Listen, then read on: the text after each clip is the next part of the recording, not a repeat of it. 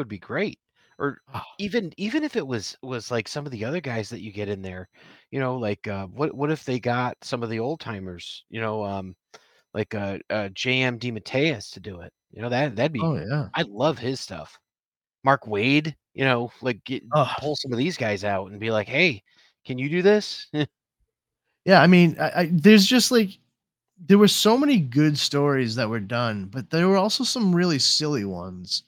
Uh, and I feel like with coming back as a label, as an imprint, I should say, as an imprint, they really should focus on like making it as as fantastic as possible. Don't don't lean into the goofier aspects of it. If if somebody has a silly idea, put it on the back burner and wait for this to to be established as a thing again for a few years. to be like Mogo doesn't socialize, you know? Yeah. You know, I Well, just it- like i- if you think of it as a, a as a business decision, it, it would be very smart of them to go back to the well for a lot of these stories and Yeah. do the continuation because then they could do you know a trade hey we're going to be doing a sequel to this here's a updated trade of you know such and such yeah, That's uh, very much in line with what Jim Lee likes to do. A- And I, Yeah. I think honestly, the graphic novels is like Warner's category. That that's like their biggest seller. The Dorkening and all affiliated shows are not intended for anyone under the age of 18. The following may contain discussions or scenes that have adult situations, graphic violence, nudity, strong sexual content, and graphic language. This show is intended for mature audiences only. Viewer discretion is advised.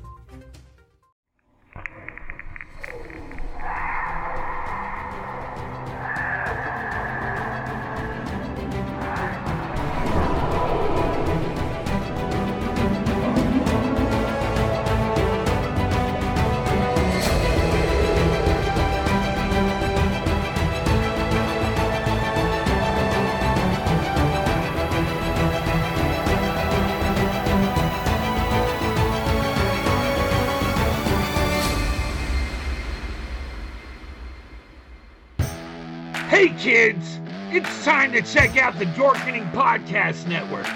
With over 30 podcasts that encompass everything from horror to video games to comic books and so much more, you're bound to find the shows for your taste.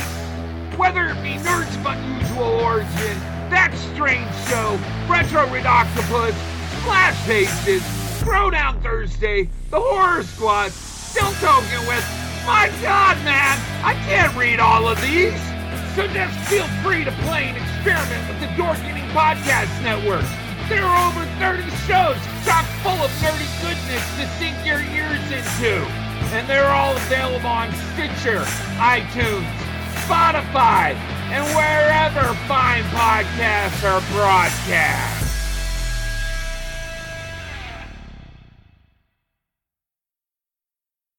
Hey, everybody, this is Powerful Brandon here, and you are listening to Comix Paradox, the podcast in which we talk about alternate reality tales and takes of characters and storylines we may already know and love. Uh, joining me as ever, uh, two fine fellows. We'll start off with saying hello to Mr. Leo. Say hi, everyone, Leo. hi everyone hello All right. Thanks for following my instructions down to a T, just literal. Uh, and we'll go we'll go to Mr. Justin Cooper. Say hi, Justin. I, I don't want to be criticized. Hi. That's good. You're on the wrong podcast, pal. Damn it. That's Uh, I'm, I'm sorry my mind was elsewhere I, i'm looking up pocket coffee Of course, yeah, I was too. dude. found it- It's it's pretty. I'm about to have one right now. Uh, no, I'll I'll wait. I'll wait a minute. Uh, looks like, uh, looks like walmart has a good deal though but it's out of really? Yeah uh five packs of five pieces for 10 bucks Okay. Well, All you- right. You do you. Yeah. Keep in mind though, I mean, it is a liquid espresso center, so you're gonna get like some nice Ferrero chocolate all through. But you know, I mean, that is, it is like pouring a tiny shot of espresso into your face, into your your your word hole, as the Italians who make it may say. I don't I think have they like would, six but cups of coffee a day, so I'm like, hook it to my veins. how many cups Usually six. Okay. No, I Well- double up. So I'll do like two double cups. You know, like a cup this this size. So that'll be like two cups. So the 16 ounce cup, and then I'll have another one. Oh, nice. Nice. Um. So yeah. Um. Even though we are sponsored by Deadly Grounds Coffee, hmm Actually, a lot of times it is Deadly Grounds coffee I'm drinking. So Deadly know. Deadly Grounds, taste the ground. Yep. No, wait, that's not it. taste, the- taste the, the ground, ground, deadly, deadly, shielding. That's Ta- ta- taste the liquid death. No, that's that's not it either. Dead, deadly Grounds, be a caffeine. I I, I don't- I. I I got nothing. Um. with Retson. Damn it! By Menon. No, no, we're just we're jumping all over the place now. Sit, Ubu, sit. Mommy, wow. Oh wait, no, Mr. Bucket. No, stop it. Mr. Bucket.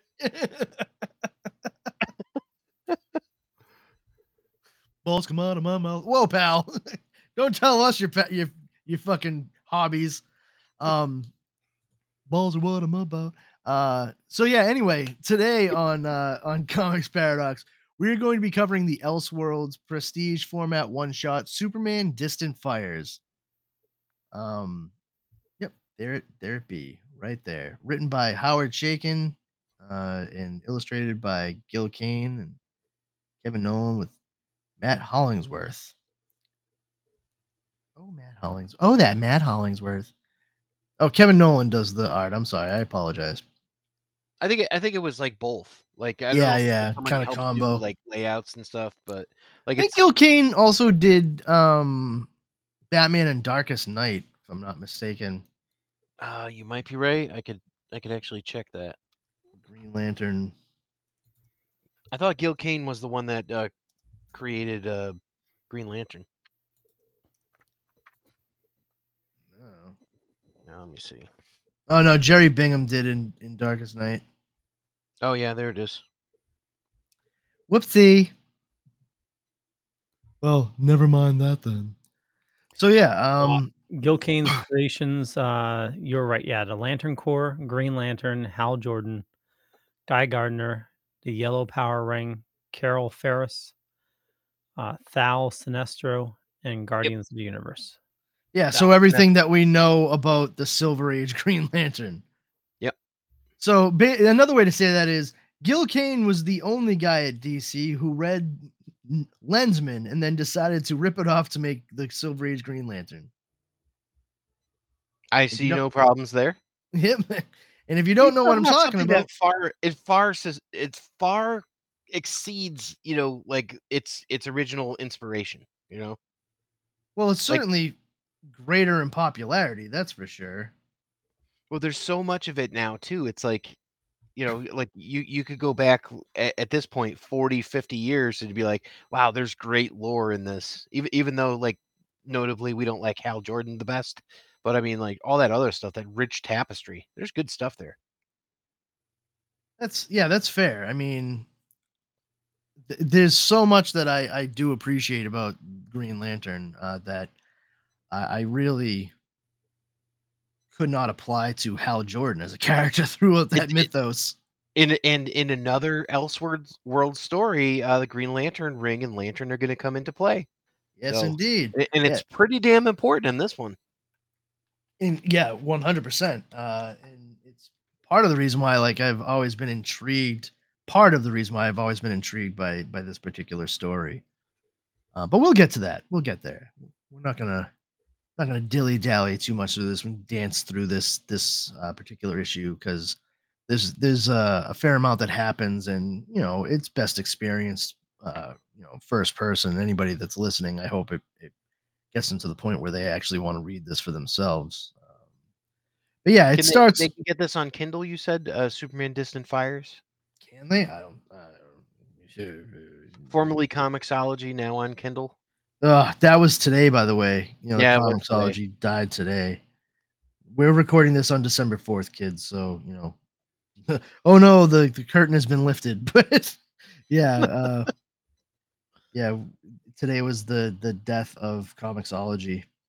Um, I don't I don't know actually. Let me let me check here. Comixology.com. Or your local comic shop. Good they luck. would probably have it uh, no you don't think so I mean, there's this this has probably been out of print for a while, but Oh, yeah. Um, if they have a decent shop. oh yeah, you can get you can get it on Kindle. Good. Yeah, you can get it on Kindle. That's that's awesome.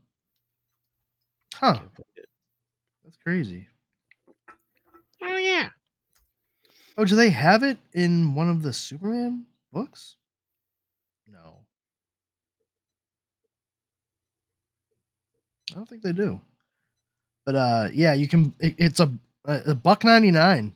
Uh Oh, that's really good. dig- That's a digitally great on price. Kindle. That's an excellent price for this. Yeah. Um oh, they also have Superman Inc. Huh. Superman Incorporated. a- after spending like seven ninety nine on each of those uh uh one bad day, you know, like a dollar ninety nine. I wish. right? Take the sting out slightly.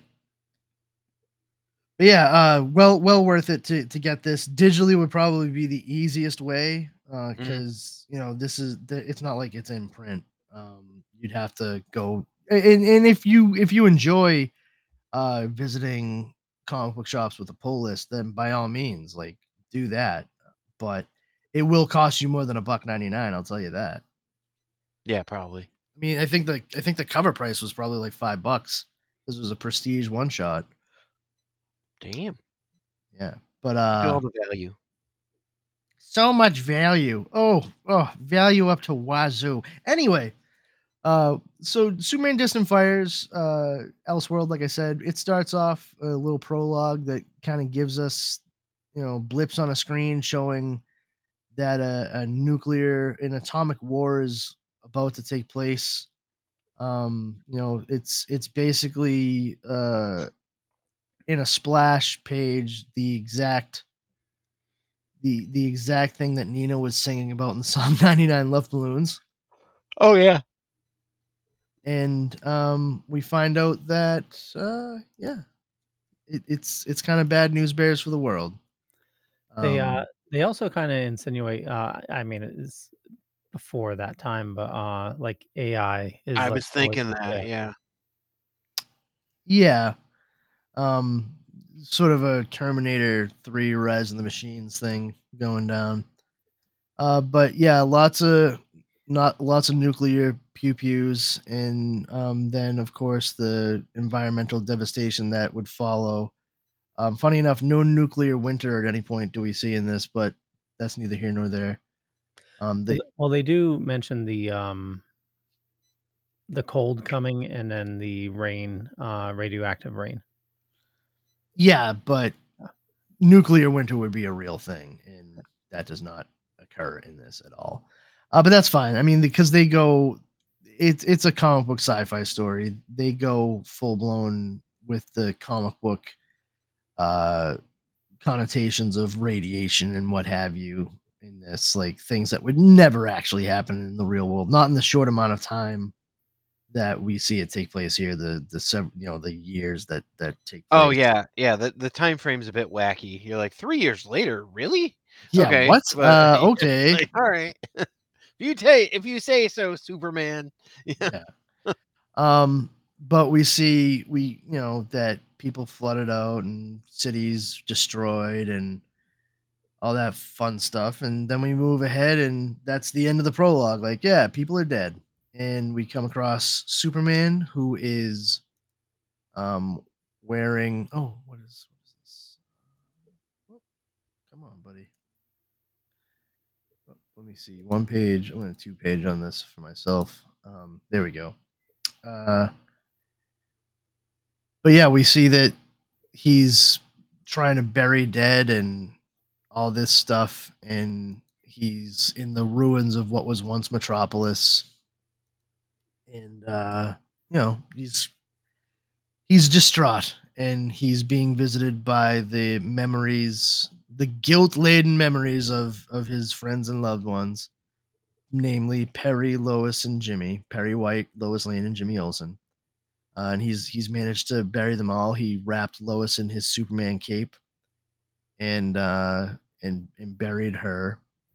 And he reveals that he is um, he's alive, and seemingly the sole survivor of a Holocaust for the second time, uh, second time in his life. Uh, but he is also now just a normal man. He does not have those powers and abilities far beyond those of mortal men. So there he be, just talking to ghosts, and then coming across uh, giant mutant rats in the heart of Metropolis because yeah, Rats when, with when sizes? I don't believe they exist. but like this is where you start with okay, how did that happen so quickly? Um Well, you, you see, the the they boiled the water, and then that mixed with the radiation made the ooze, and then I like where this is going. Continue. so anyway, Superman kills one of the rats and he fends them off and uh he's just, you know, like I said, he's he's all depressed and lonely and uh keep keep moving, Leo. You're killing me. sorry. um, and we see him farming, uh, trying to you know grow some plants and and survive. Uh, and he's grown a beard. He somehow made a vest for himself and found a neat pouch belt with a holster. What'd you jump ship? for real. Give me a Pepsi free. And uh he, you know, he's seeing now seeing the ghost of his his mom, Pa Kent. Uh and they're both just saying, like, you know, you got you, you gotta move out. You can't stick around here. To stay here is is is to die.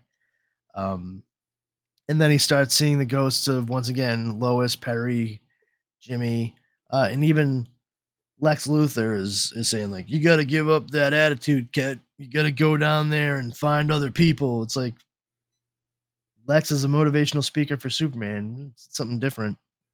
Uh, and then we we get he's right, you know, and it's the ghost of Bruce Wayne dressed as Batman minus the the cowl over his head, uh, saying like, yeah, you were always, you know, you tried to let us feel like we were equals, even though you know you were the most powerful among us, and it's time for you to to go actually be equals with with people. You need to find them, and of course Clark's freaking out and he uh he's kind of runs away from his own demons there and comes across a gaggle of mutated fucking pigeons and rats and Yeah.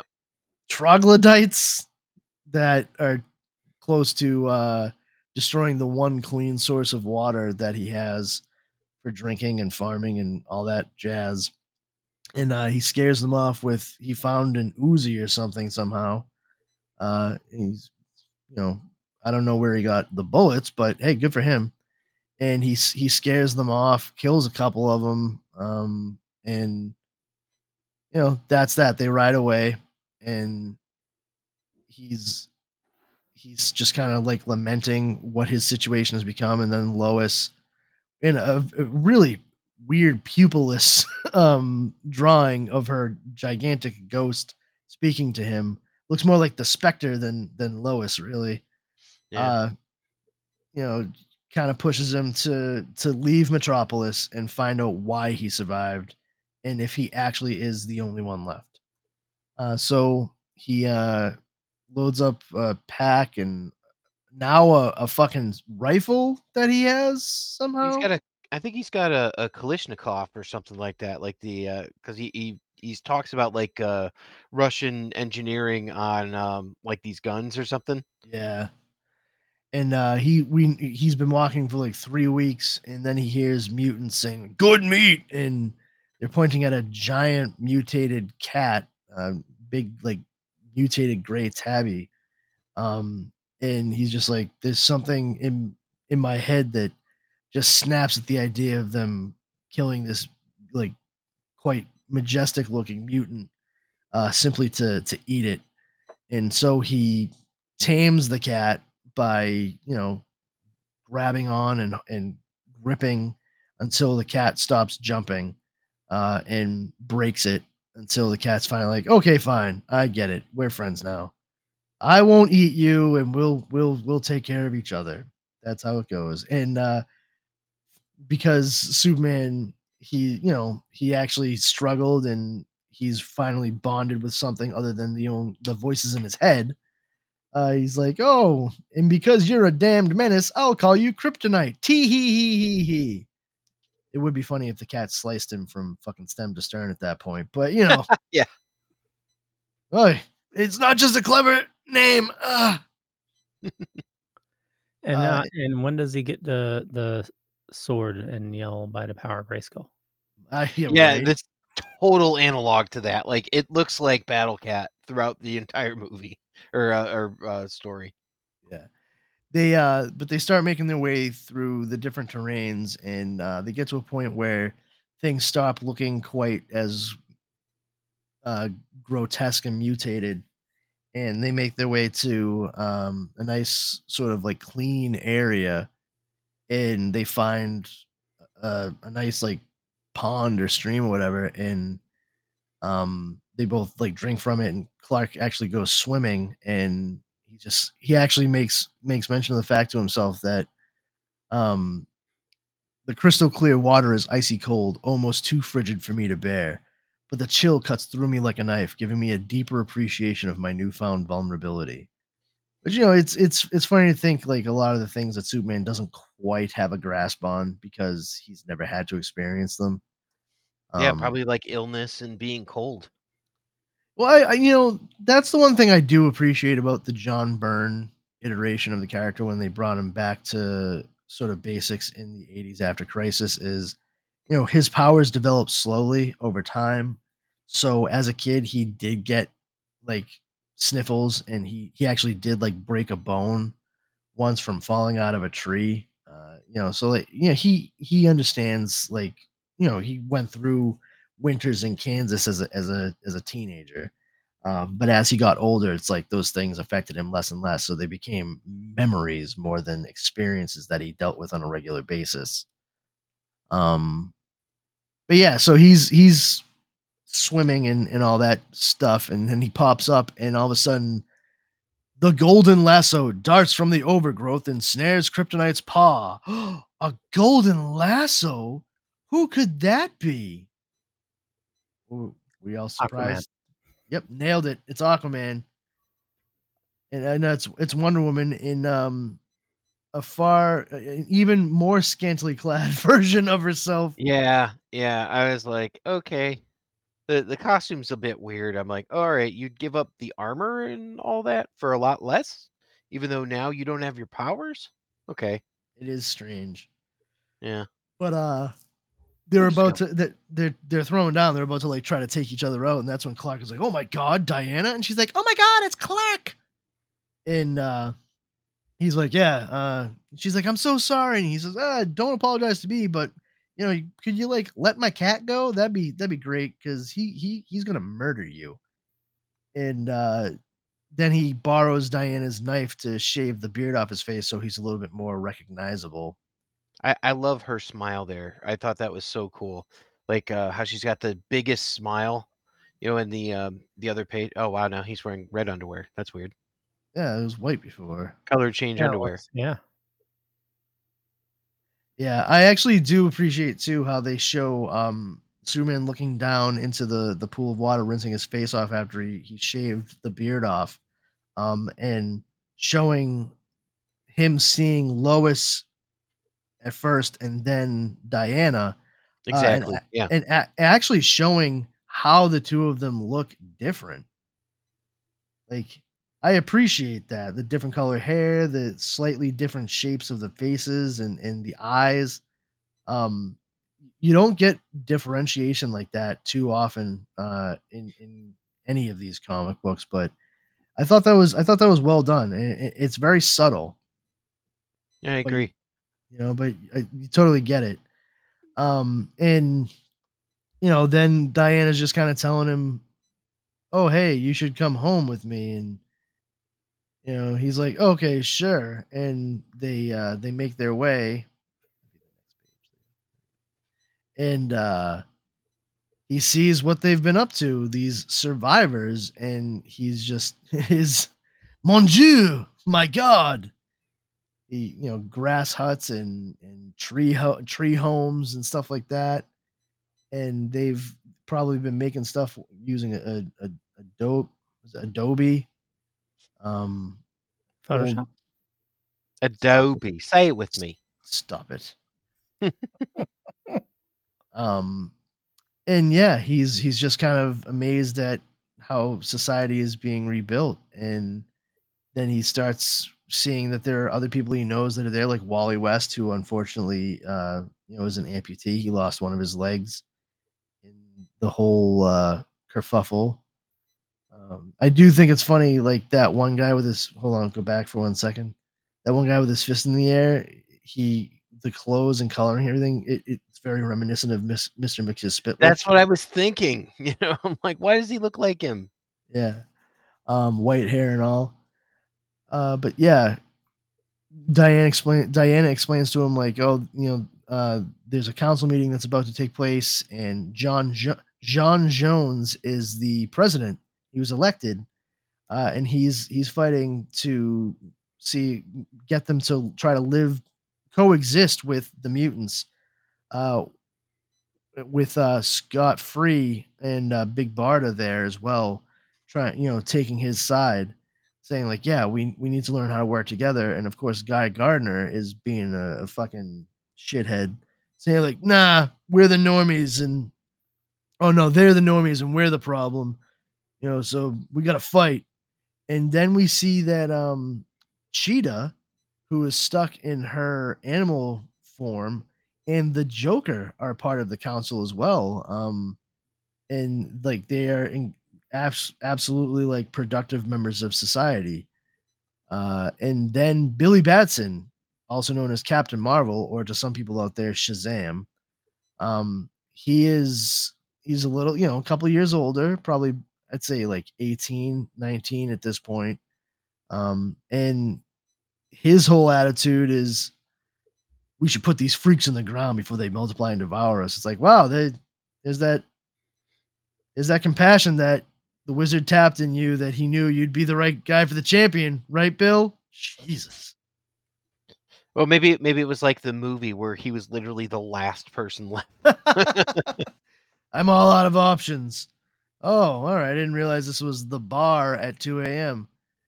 But uh yeah, so they're they're just going back and forth about what to do about that. And then uh, the Joker stands up and he says, "Whoa, looks like we have a newcomer that needs to be welcomed since you know in the midst of all our infighting here." And uh, Diana says, "Oh well, he used to be called Superman." He says, "It's just plain old Clark Kent now." And then somebody, someone, no one will ever see again, goes, "So that's who he hit out as." All right, Joe Schmo. Guess you were a subscriber to the Daily Planet, jerk and uh yeah we we see that billy batson just kind of is giving clark the thousand yard stare. And uh with everybody coming to welcome clark it's the first time he's been around that many people in that long and he has a full-blown fucking panic attack and uh runs off. We see that matrix uh who is uh who is supergirl for the 80s and through the 90s like death and return of superman uh, she was a shape shape changer from uh, an alternate reality um, that took on she, her her act, her persona actually from the reality she was in was Lana Lang, believe it or not. Um, but she uh, she is here now. She's stuck in her diminutive matrix form and she's mute. Uh, she apparently got really messed up um, because of the whole nuclear holocaust thing and uh you know he's it kind of snaps him back and he's just like oh this is great. She's like family. And um she apparently is real chummy like sort of a pet to scott and big barda scott free and big barda's kids uh, who are named orion and cassandra. And uh in the it, at the same time bill batson billy batson tends to i shouldn't say tends he makes it known that he and diana used to be a thing. And that's when Diana says, please, we're ancient history, which it's like, what's ancient history? Was it like a year ago? That's damn, Diana, you're cold. I don't, I, I, can't, I don't know what the issues were between them. I, I I, can't. I speak gotta tell it. you, she definitely seems like someone who'd move on quick. So Fair enough. Yeah. Um, I mean, she's immortal. She was immortal for for a, you know a good stretch of her existence. So I, I'm sure that any number of things he could have done to uh, try to get on her bad side, and she would not have that. You know, like Yeah. like he just seems like a piece of crap. So like, yeah, That's fair. That's fair. Um, but she kind of like moves to to Clark, and you know she's just like being more like, "Hey, buddy, you know, we're glad you're here." And um, you know, Billy, of course, gives the side eye. He's like, "I fucking know there's something up here." And after uh, we we start seeing like a little bit of a montage, but people are working harder and harder on um getting their community built up and and the infrastructure all squared away. And uh, says the Joker, a one-time madman made sane by the disaster that destroyed our world, works endlessly to build a generator to bring ele- gener- generator to bring electricity to the town. Which uh, I think is funny. I, I don't think it was necessarily the disaster that would have restored his, quote restored his sanity. Everyone thinks because you're a zombie, you don't know good coffee. Well, they're wrong. There's only one brew that gets my seal of approval. Deadly Grounds coffee is my guilty pleasure. The aroma is so intoxicating. It brings all of my neighbors out of the woodwork. Deadly Grounds coffee. Coffee to die for and zombie approved. It's good to get a little deadly. Use the front door! Oh, they're so disgusting. Are you a fan of the Teenage Mutant Ninja Turtles or the Teenage Mutant Ninja Turtle comic books? Then Epic Tales from the Sewers is a podcast for you. We cover the comic books, video games, movies, cartoons, and anything else turtle related. We talk about the toys, we talk about the cereal, we talk about all the fun things about turtles that we love so much. So give a listen. You can find us on iTunes, Google Podcast, Spotify, iHeartRadio, and more. Check out Epic Tales from the Sewers, part of the Epic Airways Podcast Network. Give a listen, dudes. Cowabunga is this podcast for you. Um, I feel as though the absolute insanity of what happened combined with of all things the knowledge of the death of Batman would have enabled him to be like, yeah, you know what? What's the point of of being the Joker anymore? Like that's sort of his whole thing is, you know, to be the the opposite side of the coin to Batman. And if there's no Batman, does there need to be a Joker? His because that's that's his raison d'etre, right? I mean, am I, am I wrong? You guys, you guys think No, I'm no, no. off I, I, no, I, I mean that's what I thought as well. Uh, well, something similar. Like you know, it, it's uh, just the psychosis of it all. Probably just snapped him into uh, reality. Yeah, I, we've, I we've think seen we've seen that in another Elseworlds too, I believe, where where he was just a regular person, and I I maybe it was the one where he was stuck in the Phantom Zone. Wa- Was he in the Phantom Zone? Not not that one. There there was another another one where he was uh, like somewhat sane. Yeah, I just I I, I kind of like the idea here that it, it sort of plays on the the Lex Luthor without Superman idea. You know, I I it's always Lex Luthor's always been you know even in like All Star Superman, it's it's always been like oh I could have done so much for the world if it weren't for you, and it's Superman's like I never stopped you from doing any of that. You just became obsessed with trying to take me out. You could have done that at any point it's sort of the same thing here I see with with the Joker. It's like, oh, look at look at you actually were a pre- you are a brilliant guy. That's why you're one of the craziest, most dangerous super like criminals out there. But with no Batman, you can apply yourself to other things, and you know, th- there's no society to take down. So why fight instead of you know? It, it just makes more sense to Yeah. To build everything up. eh, you know, the Joker has no place in a in a world without society to tear down down to the to rubble. That's that's my view of it anyway. And um somehow they figured out how to make plastic. like Well, I I kind of glommed from some of this what they were saying about like Scott Free and Barda that they were doing some stuff with uh, apocalyptic uh, like Apokolips uh, sort of uh, Apokolips. tech, you, you know, like that kind of stuff. And it's like, all right, yeah, plastic, you know, wha- whatever, plastic, okay, Or they We found a 3D printer. Thanks, Yeah. Mother Box. yeah, kind, I mean, kind of, you know, Yeah, probably. Um, but then you know we see that Clark and Diana are a thing, and uh, Billy can see them up on their little uh, balcony from the ground, and he's like, "This sucks. She used to be my girl, but, but now I'm just number two again." And I was always I was always number two compared to Superman, which is really funny when you think about like the real world shit because uh, Captain Marvel ended up eventually getting bought by DC Comics, but DC slash National Publications took Fawcett Comics to court because they said that Captain Marvel was way too similar to Superman because he outsold Superman. Captain Marvel was actually number one in sales and popularity over Superman shortly after his debut and stayed that way until they took him to court. Oh wow. Yep. It's such a Disney move. Oh, for real. Yeah, pre pre Disney Disneyization. Fanrific. Um it's funny because he reminds me of Reggie from friggin' uh, Archie comics. That's know? fair. That is very fair.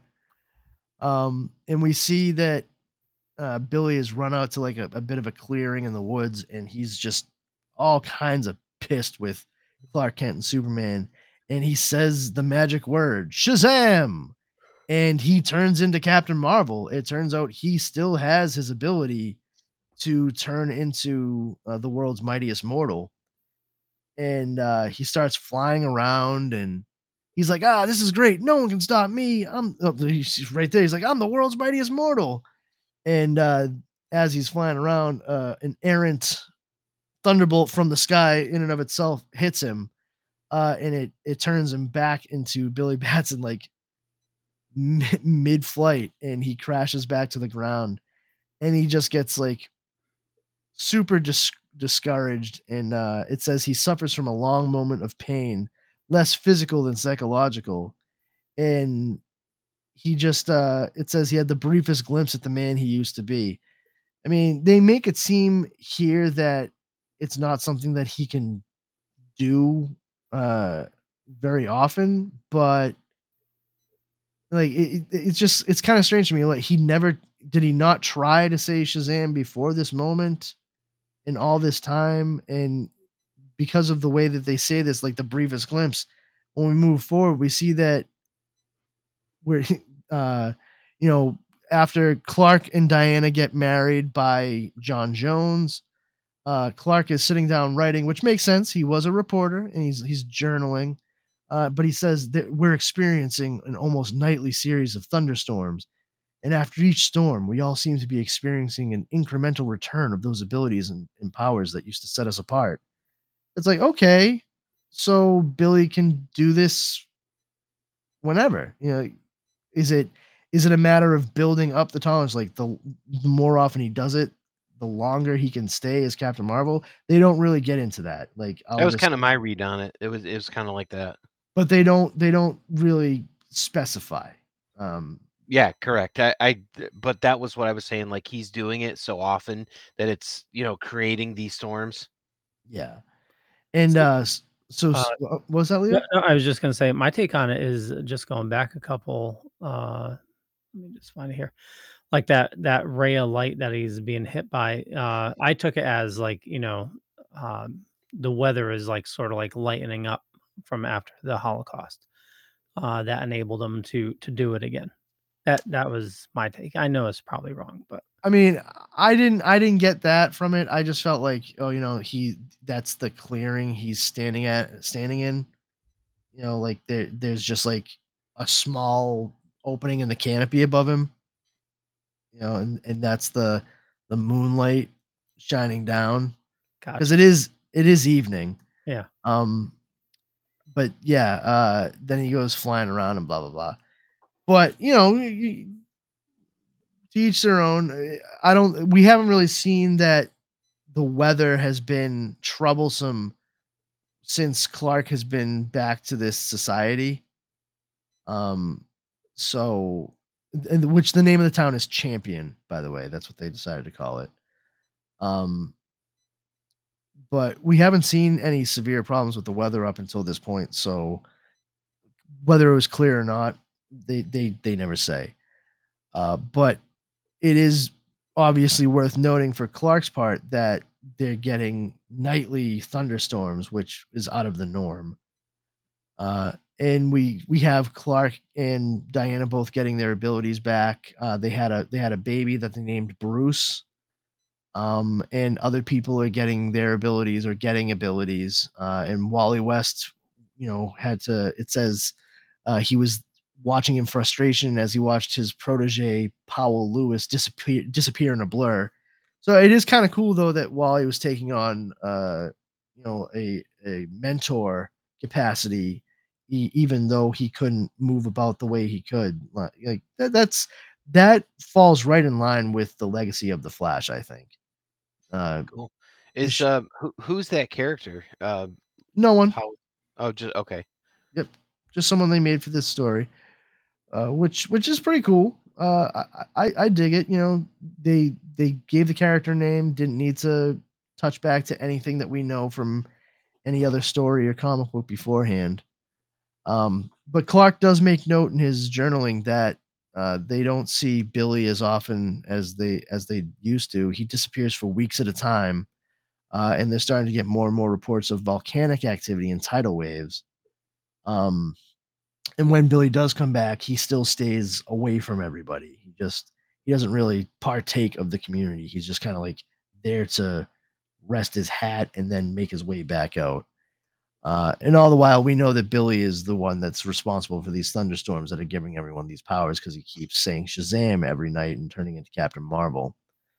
Uh, and he starts having delusions of grandeur, uh, ones in which he will run the, you know, rule the earth and uh, have Diana at his side.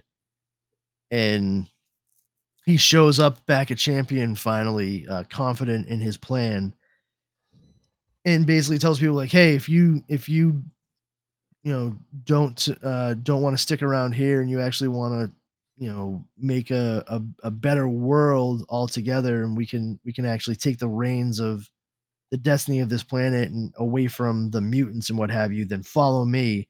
And like half the population of champion follows captain marvel away to wherever the hell he's been going and setting up. Uh and we get to a point where Clark is writing in his journal again and says, It's been three years since Batson took his people and left to form Marvel City.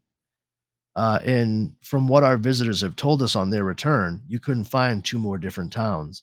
Now, of course, those visits are over since Batson has cut off all relations with us.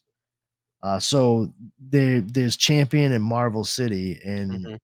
you know Captain Marvel is clearly setting himself up to be like you know, uh, what what do they call it? A Tim Pot dictator. Yep. he's you know just probably ruling that area with an iron fist and believes himself to be fair and benevolent, but he's he's a world class piece of shit. Um, and Bruce is, I mean Bruce, yeah.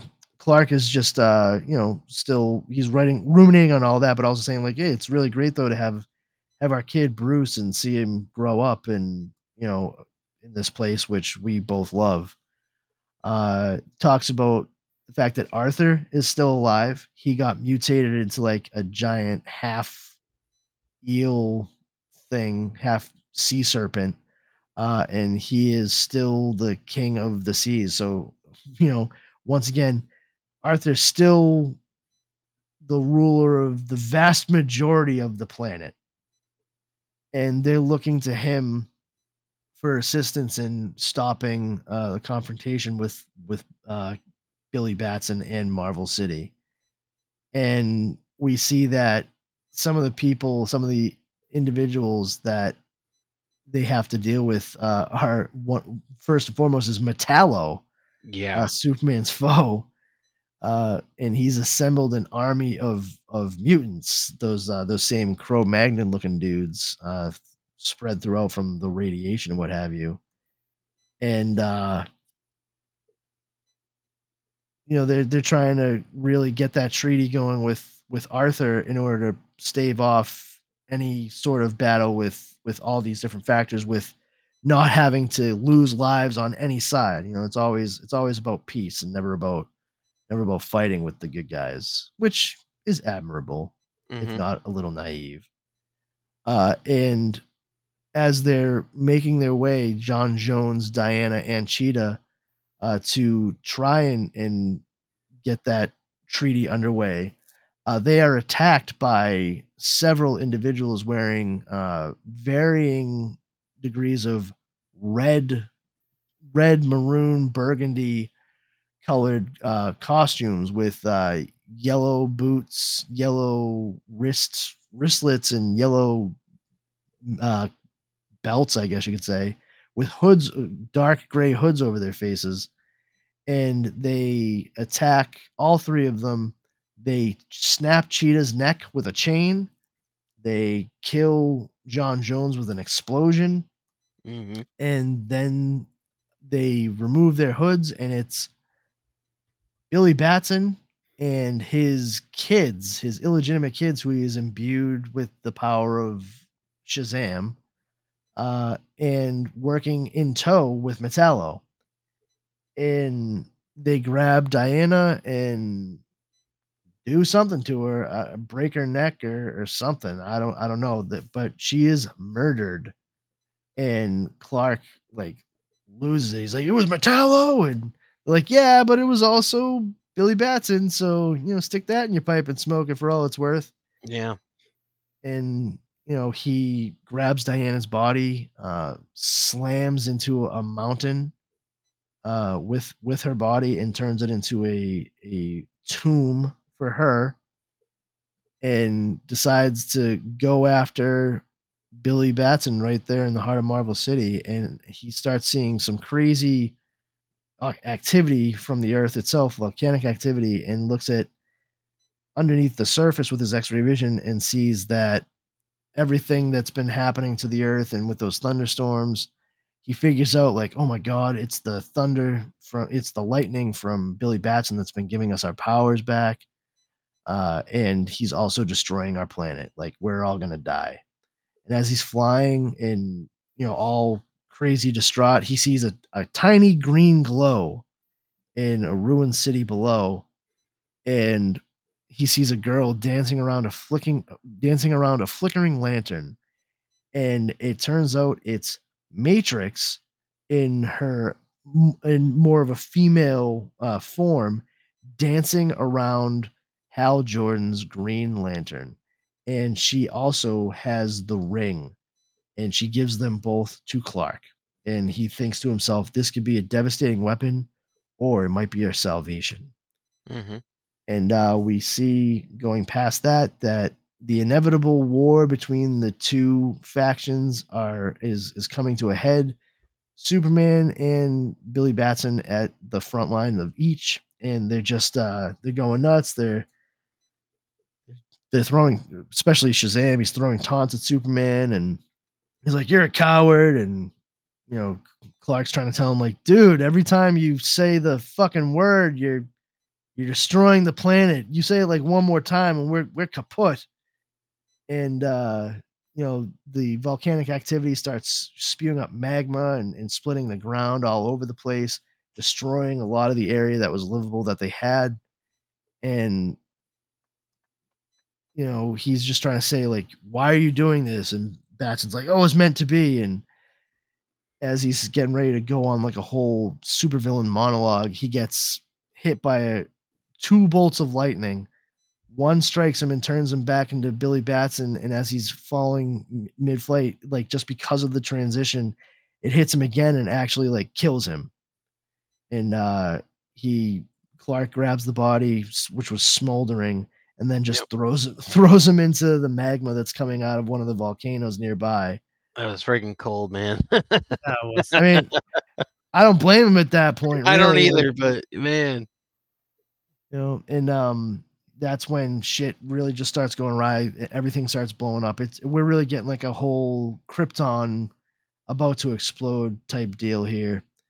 And uh clark calls his little boy bruce to him. And uh and then he says bring me the power batter power ring and battery bruce. And then he says he says why dad? Because it's time for you to spread a legend and maybe create one of your own my son looks at me with utter incomprehension, but I know what I have to do. And uh, he ends up making a sort of space vessel Mhm. with the ring and battery and places Bruce inside with the ring and the battery itself. uh, and then puts the journal that he's been keeping all these years inside of it with him so Bruce can see what everything that led up to that moment. And finishes up, which this is weird. I don't know how he would have had time to write this, considering like it was last minute there. But he says, When you read these words, son, you will know your heritage. My blessings are yours. You bear a great and honorable heritage of two lost worlds on your shoulders. In my memory and that of your mother, I beg you, carry it well. All my love, your father, Kal-El, Clark Kent, Superman. The end slash the beginning and we see the emerald vessel created by the power battery flying away at high speed away from the now exploding planet Earth. Mm-hmm.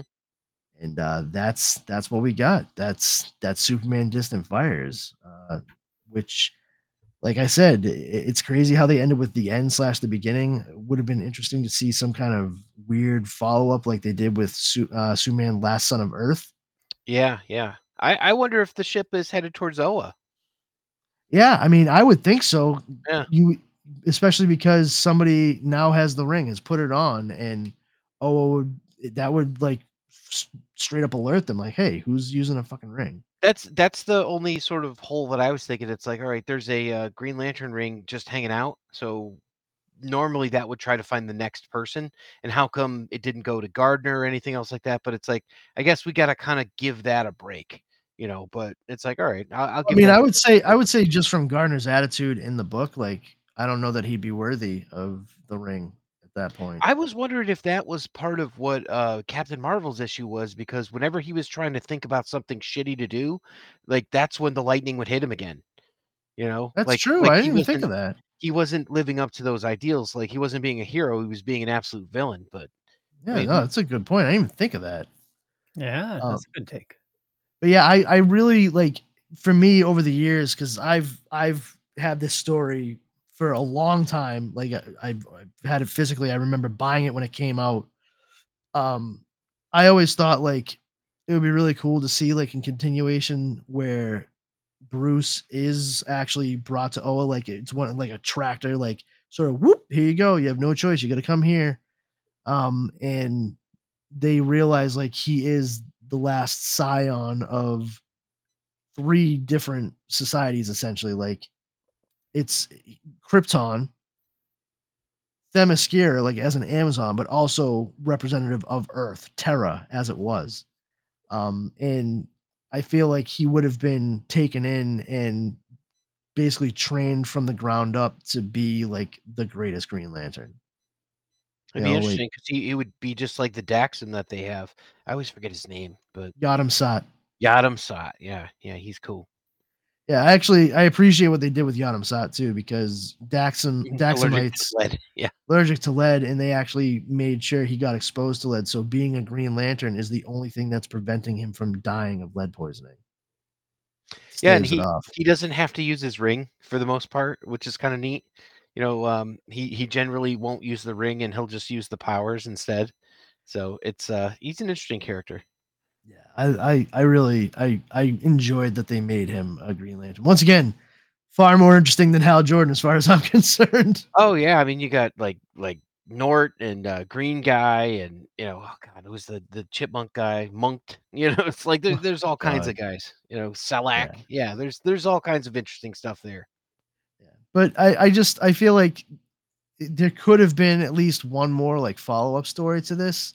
Yeah. Um, it's it's okay that they didn't do it, of course, but who knows? Because at this point, Elseworlds is going to be getting started up again.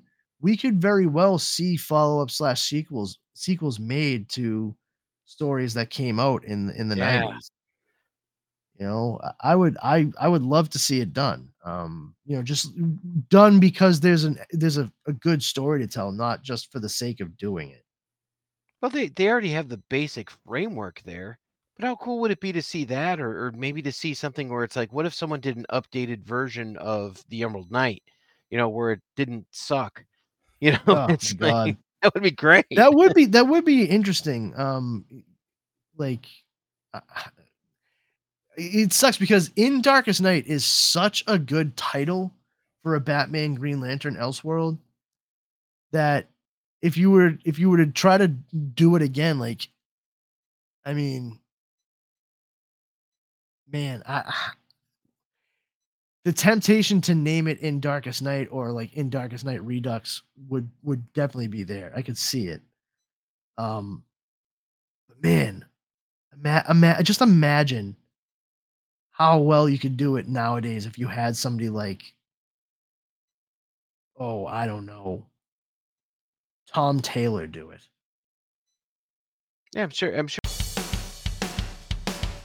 Greetings and Shabibans. We are the Retro Reductibus Cephala Podcast, a long form bi weekly show that celebrates all the things that made growing up awesome. Well, that sounds good, but I don't know what all those words mean. I think what Parasite seems trying to say is that on Retro Redoctopus, we explore a range of retro goodness, from toys, video games, and movies, to cartoons, and even snacks and school lunches. Oh. And we do it all with a positive spin, a slew of killer guests, and some very adult language. And you know what else is cool? No. This crazy show is part of the Dorkening Podcast Network with new episodes every Tentacle Tuesday. What's that? And if waiting two weeks for a new episode gives you a sad, know that we drop bonus episodes all the time, like the off format Crow's Nest and an interview series we call The Brig.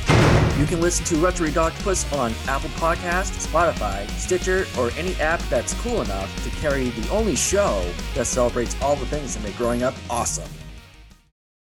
sure it would be great or Oh. even even if it was was like some of the other guys that you get in there you know like uh what what if they got some of the old timers you know um like uh, uh jm DeMatteis to do it you know that that'd be Oh yeah. i love his stuff Mark Waid you know like get, Ugh. pull some of these guys out and be like hey can you do this Yeah, I mean, I, I, there's just like there were so many good stories that were done, but there were also some really silly ones.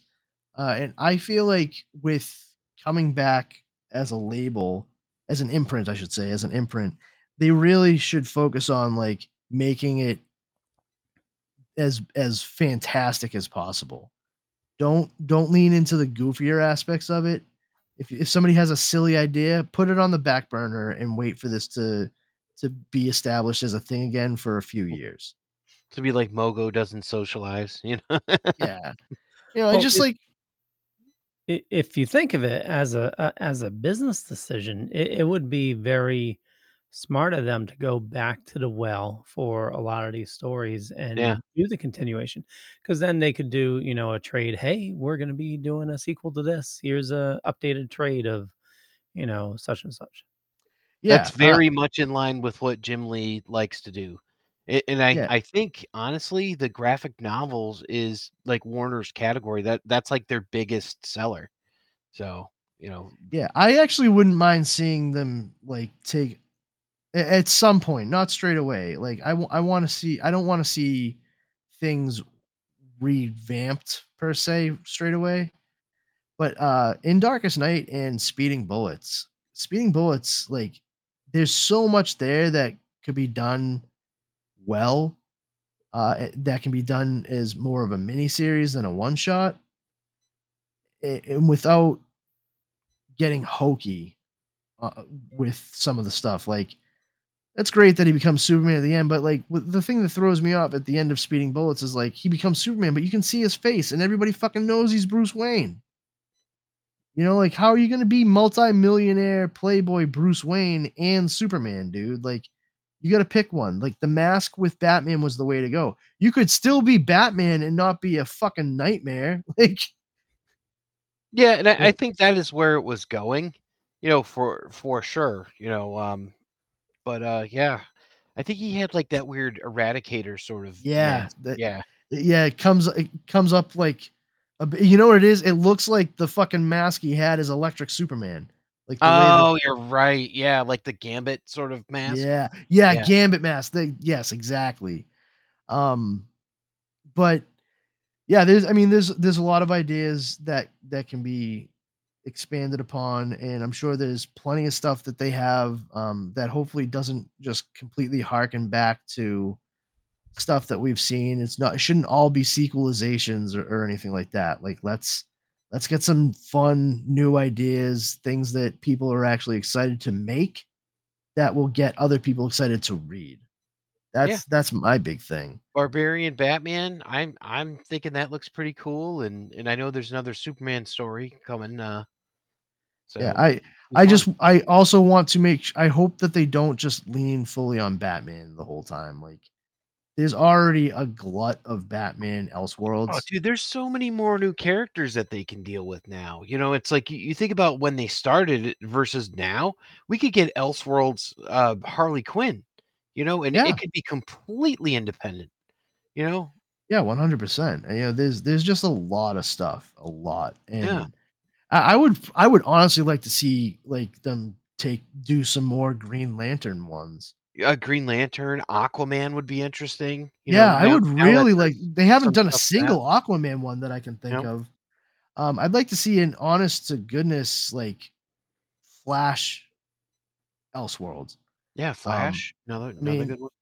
because the only ones that I can think of off the top of my head are the annual that they did during the whole like Elseworlds annual year, which is like the story of Barry Allen, which it's it's all it's not great. Um, and then they do it like a movie kind of thing, and then the one uh, the three issue miniseries Flashpoint, which is well before the giant crossover event that led into 52.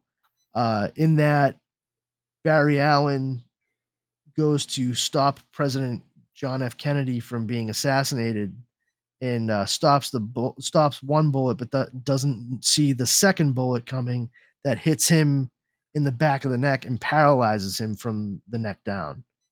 But he still has the fastest mind of any man alive and he dedicates himself fully to science because he is a scientist and works on the betterment and advancement of society with a new business partner, Vandal Savage. Oh yeah, yeah. See, another another character that would be interesting to watch is Vandal Savage. You know, doing something like this. I'd love to see a thing involving Vandal Savage and Resurrection Man. Because uh, I thought he was dead. It's in the name. Oh, it's not just clever. I get it now. Man, Uh, they suck. because like the whole idea between the two of them uh, at least over the past several years is that um, they are actually both two sides of the same coin. Uh, vandal savage was from a neanderthal tribe and resurrection man was from the one of the newly formed like homo sapien tribes and they both got exposed to the meteorite that fell that gave Vandal Savage his immortality. This guy got immortality too, but in a completely different way. He dies and comes back. Like, you know, it, it- there's just like there's some interesting, interesting shit that can be done there. I'd, I'd love to see Every them time play. he comes back, he has a different power. Yes. Um, which they did something awesome with that in the DC 1 million series. Um, which I, I wouldn't mind trying to cover a little bit of. It's that's far enough away from what's actually established to be called sort of Platinum Pete. Platinum Pete. you know it, man. That's a But deep yeah. cut, but still, if you've read the the Booster Gold series, you'll you know what we're talking about. Yeah. but uh yeah like overall like once again i finished this and it does you know whether or not like you think the story is is 100% fantastic it still ends with doing exactly the thing i love about a lot of these a lot of these stories what ifs and elseworlds uh but i get to the last page but it's not the last part of the story for you if you want to let your mind wander. You know the the last page doesn't mean the end of the story and the fact that they they kind of end it on such familiar um, visuals with the plane exploding and the ship going out and the sole survivor oh man that could be so much fun and you know it it is you make of it what you will choose your own adventure at that point Yeah. Yeah, It- definitely. It makes you think, what if? Oh wait, no, that's that's If yes what? yes what if but not tm I I Enough uh said. I do like uh well I don't like, but it, it, it's um how Superman sacrifices himself at the end. You know, he says, uh, you know, uh, unlike my father, I can build a ship for two, but he decides not to go to sort of like, you know, some people some people could look at that and be like uh, why though? Why why willfully abandon and orphan your child? Like you could you could leave with him and find somewhere to go. Um which i understand that as well. I think you know if we're thinking thematically though um a- a- and, not just thematically but within the confines of the story itself uh you know clark uh might not great intention for making sure your son survives. Uh, he did lose every other important person in his life. The guy already was having like panic attacks and seeing people and hearing voices. So I think it's reasonable to say, not that they played it up as much at the end there, but he would not have been necessarily in the rightest frame of mind. Yeah, and and I mean he was probably mad with grief too, you know, from Yeah. just having lost his wife and Yeah, this is the best thing. I just want to die. Like, all right. I mean, don't do that, but I understand the sentiment. like, and we mm-hmm. just assume we just assume as well that he died. You know, we we have no indication, you know, um, because like you said, it's like r- choose your own adventure. He may not have died. You know, yeah, he may he may have just wanted to see it through, and that's what happened. And after the planet's gone, he's the only thing that's left. I mean, it'd probably be him, him, Vandal Savage, Resurrection Man, and you know, like like who else would be there? You know, oh shit. In Plastic Arda. Man. Yeah, yeah, yeah, Plastic Man, just like holding together all the rocks. You know, so I'm doing my best. I, I I got a new job. It's called Gravity. Shit. uh, but uh, yeah. So so that's Superman Distant Fires. Uh, I think it's I think it's definitely worth a read. Um, it's it's up there for me, but it's not it's not like one of my all time favorites. But I enjoy it. Yeah, Um, I I I kind of feel the same way after having like read a couple of these. Like, there's some similar notes and all that. I I keep going back to the one where you know J'onn J'onzz was in the Phantom Zone. You know where he was. Um, you know he had like JLA, the Secret Society of yeah. Superheroes. Yeah, like like some of that stuff. Like I, I I go back to that one a lot, and it's like, oh, I kind of like appreciate some of the other ones a little bit more after reading all these and the the Last Son of Krypton and the Last Son of Earth and all that. I think like stand above this one for me. You know, Last Son, Last Son of Earth, and Last Stand on Krypton. Those are like such high watermarks. I think for Oh, the yeah. entire imprint.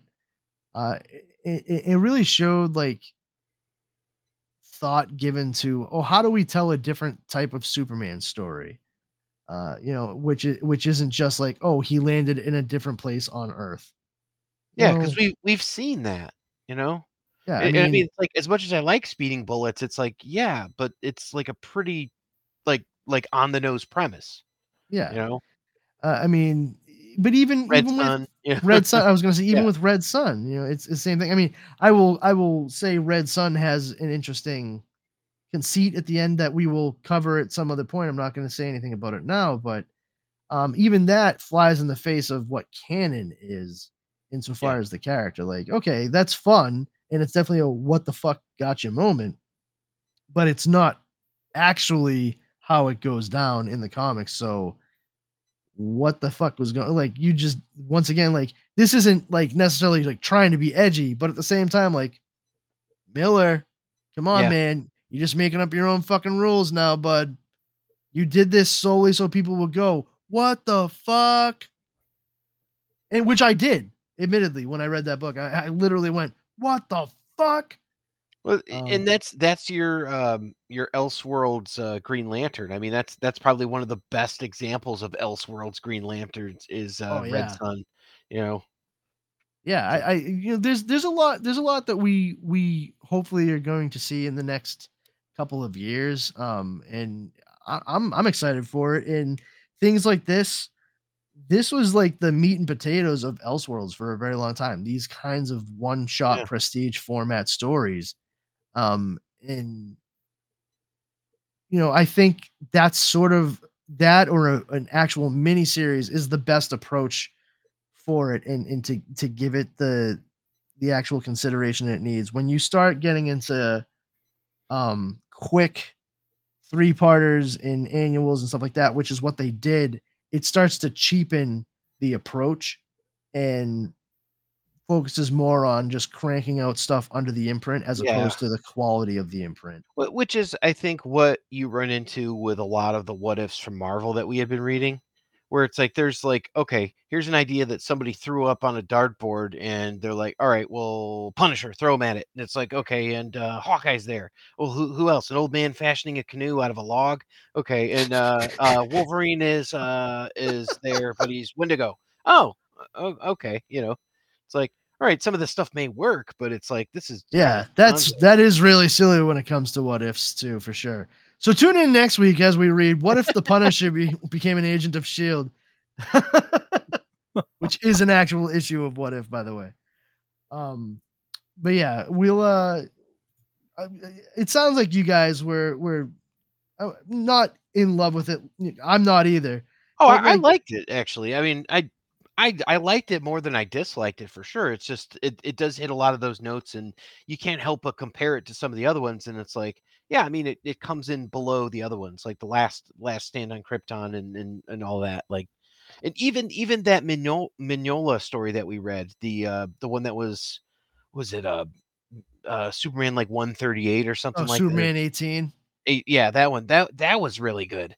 You know, and Yeah. Well, I mean that that one right there is like for you know, as I said in in that episode, uh, that was my first real alternate reality comic book, you know, seeing uh seeing Superman revisit Krypton. The, the I mean the name of it is Return to Krypton and watching him have those like kryptonite fueled fever dreams where he imagines Jor-El being able to get everybody off of Krypton. What a fucking dystopian nightmare that would have been. Holy shit. I was just trying to see. I know there was that. Yeah, written by John Byrne and and drawn by Mike Mignola. And what was the other one? The uh for the man who has everything. Oh yeah, uh the Black That was- Mercy. Yeah, the Black Mercy one. I was just That's- thinking about that. I was like, shit, because that one's kind of an alternate reality one. Oh yeah, too. we're gonna we're gonna cover that. Oh, there it is. Okay. Yeah, it is in this book. Yeah. Uh that was Alan Moore who who wrote that one. Oh, it was Alan Moore. Yeah, that makes perfect sense because that that's right in in line with whatever happened to the man from tomorrow. Uh, the man, Man of Tomorrow, yep. Tomorrow, which yeah. was the last uh last pre-crisis Superman story, which essentially ends the the story of Superman show which And I know I brought that up last episode, but I was just you know we're talking about push come- Watchmen. We're talking about push, you know Alan yeah, Moore. push push comes to sh- push comes to shove too. Um, you know, the end of whatever happened to the Man of Tomorrow, it's very similar to how he ended Watchmen with Dan and and Laurie. It's like the same exact thing. Like, oh, he dyes his hair, he pretends to be somebody else. Like he's no longer Clark Kent. He's not Superman anymore. That's that. And it's it's like the same exact way he ends things with Al, Alan. Um, I mean not Alan. Oh my God, Dave Gibbons, Oh, uh, okay. for for the main for the the main protagonist of Watchmen. Dan Dreiberg. Yeah, Dan Dreiberg and Laurie Juspeczyk. Uh, so, you know, once again, it's like I remember reading that book long before I ever read Watchmen as a kid, and when I finally got to Watchmen, my my dad was a huge fan of the Twilight Zone and the Outer Limits, and so when I first read Watchmen, I straight away was like, "This reminds me of an episode of the Outer Limits that had Robert Culp in it." And what sparked that was actually watching the television and it says the outer limits and that's what like made me think and it I- i couldn't remember the name of the episode for the longest time but it turns out that alan moore likely you know he was called out when when writing it for cribbing the end of that particular episode of the outer limits starring robert culp called the architects of fear That's uh Ro- Robert Culp was the guy from uh, I uh Spy. Greatest Yeah, American greatest Hero, american right? hero yep Yeah. yeah Yep. maxwell yeah um but the thing is when when it comes to how the characters are sort of given a happy ending in a, in a manner of speaking in watchmen i remember seeing that and i was like that's literally the same exact thing that alan moore did for clark kent in whatever happened in the man of tomorrow like almost to a t I just think Um, of the ending of a uh, episode of the Treehouse of Horror from The Simpsons, where everything just wraps up. It's like this crazy thing happened. It's like, well, we're back to normal. Dun, dun, dun. like, yeah, that's how it happened. oh boy. But uh yeah, so anyway, I'm you know, seems like we're all in agreement. This was this was a decent Elseworld. Uh not Any critiques there, Leo? You you've been uh, a little quiet. Yeah, no, uh, it was definitely a. Uh, I, I enjoyed it. Um, it, it's the one thing that just troubled me was like the very beginning, like how everything. I, I know you need this as a story point, but like uh, just thinking, you know, S- Superman most likely would have been able to stop the the missiles. You know, it, it- it's like who's who's watching the the world. You know, um, who's Leave watching the Watchmen? computers. Yeah. Yeah. right? I, I I know the computers are you know taking care of uh, everything and they launch all the missiles and everything, but you would think that like Batman would have thought ahead and probably would have had his own monitoring or uh, you know Something somebody Justice. League, Watchtower, anything. You know. Yep. Like where were they? That's true. Um they were uh they were uh not doing their job, Leo. I got nothing. I Well, it's, it's- a no, it's it's a solid those- point. But yeah, with all those give part. superheroes, why didn't why didn't they do anything? Yeah. Uh, it's not like this was Kingdom Come and they were like superhuman proof missiles that were being blasted all over the planet. But uh, well, well, like I said, i i- it's it's not the strongest of the Elseworlds, but it's far from the weakest. Yeah. It, it, and, it really plus, is. plus too, it's pretty much it talks about the environmental impact of this stuff going off. So we have to accept that it went off, but really instead of instead of it like blowing up a city, fucked up the planet. You know, like that's kind of the idea. You know, the radiation and boiling rain and all that kind of stuff. So, hmm. But you know, which is an answer, just not. yeah, it's not definitive, but Yeah. There's but a no prize here. Yeah, there's. I mean, I had issues with it too, as I said when we were reading. I'm like, uh, this seems to be an awful lot of And like, a lot of 'em are like mutation. yeah. yeah, Yeah, it's definitely worth a read. You know, it, it's it's a it's a good story. Um, yeah, it- it's yeah. I think once you get past like the the rapid radiated mutation stuff, and he's on his journey Yeah. to to find other people. Like once he he starts off on that that foot sets down on the first journey, like first steps to finding kryptonite, and then you know Diana, and then champion or whatever you. Like that's when the story really picks up. When you have Clark wallowing in Oh yeah, that's rough. survivor's guilt and pity, it's not to say that that's actually like cringeworthy. It needs to happen for sure, but like there was probably stronger ways to go about doing it altogether. You know, if anything, you could have you could have played up the whole missile thing like to make it make more sense for for everything. Like it wasn't straight up nuclear. It was they were weapons designed to to screw up to fuck up like entire environments. That's why you saw all kinds of stuff get mutated, both uh the the settings and the the the creatures, the the living beings in the areas. Then that would have made a lot of sense. Like that combined with radiation, absolutely. But there was nothing said of it. Yeah. And like Yep. we're already talking about people who can fucking fly and shoot lasers out of their fucking hands and shit. Like, I don't think that's a bridge too far, science fiction wise. But it is what it is. Uh, you know, i i- at least it's at least it's not, you know, what's a what's a terrible else? At least it's not in Darkest Knight. you know what I mean? Like, Yeah, I mean that one had one of the best premises and the weakest executions. And, and you know, it kills me to say that because I'm like, man, what a cool idea! Just a piss poor ex, you know, execution. Oh yeah, one hundred percent. Um, but yeah, so let's let's uh let's call it there. We'll uh we'll we'll wrap this up and uh we'll we'll get ready to do our thing for the next couple of episodes we're doing for this and our other show. Uh I will say uh, for my part, everyone, I am Powerful Brandon. Thank you for listening. Uh, if you want to check out uh, more of our stuff, you can uh, come on over to Instagram and check out at Comix Paradox Podcast, uh, as well as comixparadox.com. That's C O M I X P A R A D O X. You can also follow me on social media at Instagram. Um, I am at Brandon Has Powers.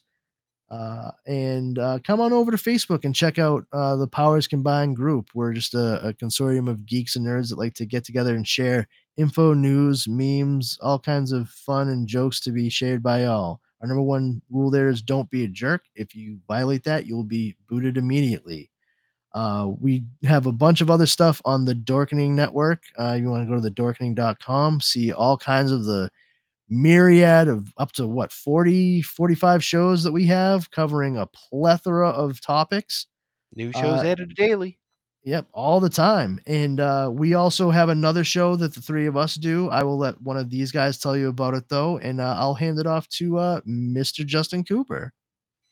Yeah um, you know, we at uh, Comix Paradox know that you have a choice of where you listen to us. But uh, hopefully, you'll check us out on Good and uh, you know, go on Good Pods. You can actually rate the episodes on there, and uh, you can uh, take a look at and, and just uh, listen and you know, give us a good review if you liked it. If you like what you heard, you can also check out our other show called The Dork Knight, which is a Batman themed show where you've got uh, two fans like Leo and myself. And, uh, you know, Brandon's kind of a fan, you know, of Batman, but he's not like as sick about it as we are. We're, we're kind of nuts about uh, I enjoy the concept more than the execution. Yeah, exactly. exactly. So, yeah, check it. Check out another show called The Dork Knight podcast, you know, uh, and uh, check out this pat podcast uh, on Good Pods. All right. And Mr. Leo, tell them what you're about, sir. Uh yeah, so these guys pretty much said everything. Make sure you follow them, you know. Uh they gave you all the information. And me, just Google me. You'll find a bunch of stuff. Could be true, could be not. I'm not gonna say which is which. Uh, but yeah, uh head on over to thedorkening.com. You can learn all about our other shows there and definitely check out the Dork Knight along with, you know, you're already listening to Comix Paradox. Yeah, listen to it more. yes, please. Spread the word like wildfire. But uh, thanks everyone for listening, and we will catch you on the flip flop. Bye, everybody. Bye. Bye.